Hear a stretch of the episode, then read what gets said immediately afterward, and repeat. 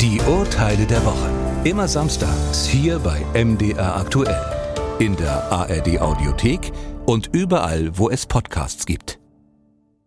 Wer eine Immobilie kauft, möchte wissen, welche Kosten auf den Käufer zukommen.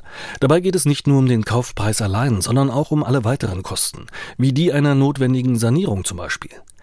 Doch wie weit gehen da die Aufklärungspflichten des Verkäufers? Im konkreten Fall hat die Firma Wiesenbach mehrere Gewerbeeinheiten in einem großen Gebäudekomplex für mehr als 1,5 Millionen Euro gekauft. Sie fühlt sich arglistig getäuscht, weil sie zu spät erfährt, dass hohe Kosten für die Instandhaltung auf sie zukommen. Die Firma wirft dem Verkäufer vor, sie nicht ausreichend aufgeklärt zu haben. Der Verkäufer jedoch gibt an, drei Tage vor Vertragsabschluss habe er das Protokoll einer wichtigen Eigentümerversammlung in einen digitalen Datenraum gestellt. Dort hätte man ja alles nachlesen können.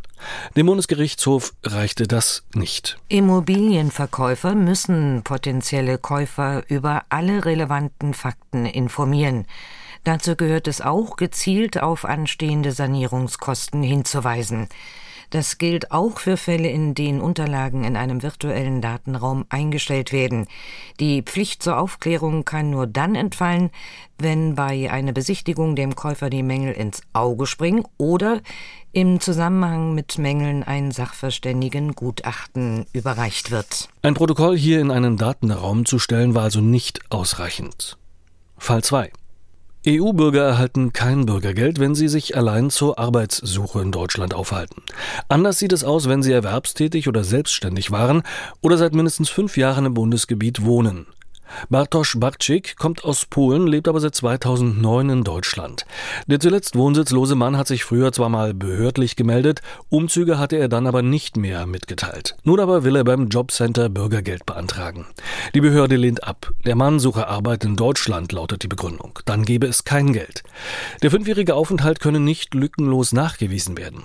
Das sei auch nicht erforderlich, entschied das Bundessozialgericht. Wohnsitzlose EU-Bürger müssen sich für einen Anspruch auf Bürgergeld nicht ununterbrochen bei den Meldebehörden melden. Es reicht aus, dass sie sich einmal in Deutschland angemeldet haben und sie dann mindestens fünf Jahre ihren gewöhnlichen Aufenthalt im Bundesgebiet haben. Herr Bartosch bekommt also das Bürgergeld. Fall 3. Siegfried Sielmann ist seit 19 Jahren bei einer Bundesbehörde beschäftigt. Einer seiner Kolleginnen klagt eines Tages über Rückenschmerzen. Herr Sielmann bietet der Kollegin an, ihren Rücken unter der Kleidung abzutasten und so den Ort des Schmerzes zu lokalisieren. Vor Gericht schildert die Kollegin dann aber Folgendes. Der Mann habe ohne ihr Einverständnis seine Hände unter den geöffneten BH geschoben und auf ihre unbekleideten Brüste gelegt. Er wird dennoch fristlos gekündigt. Am Arbeitsgericht Berlin wurde der Fall so bewertet. Die Aussage des Mannes, es habe sich lediglich um ein unbeabsichtigtes Streifen der Brüste gehandelt, muss hier als Schutzbehauptung angesehen werden. Die Schilderung eines sexuellen Übergriffs der Kollegin ist hingegen glaubwürdig.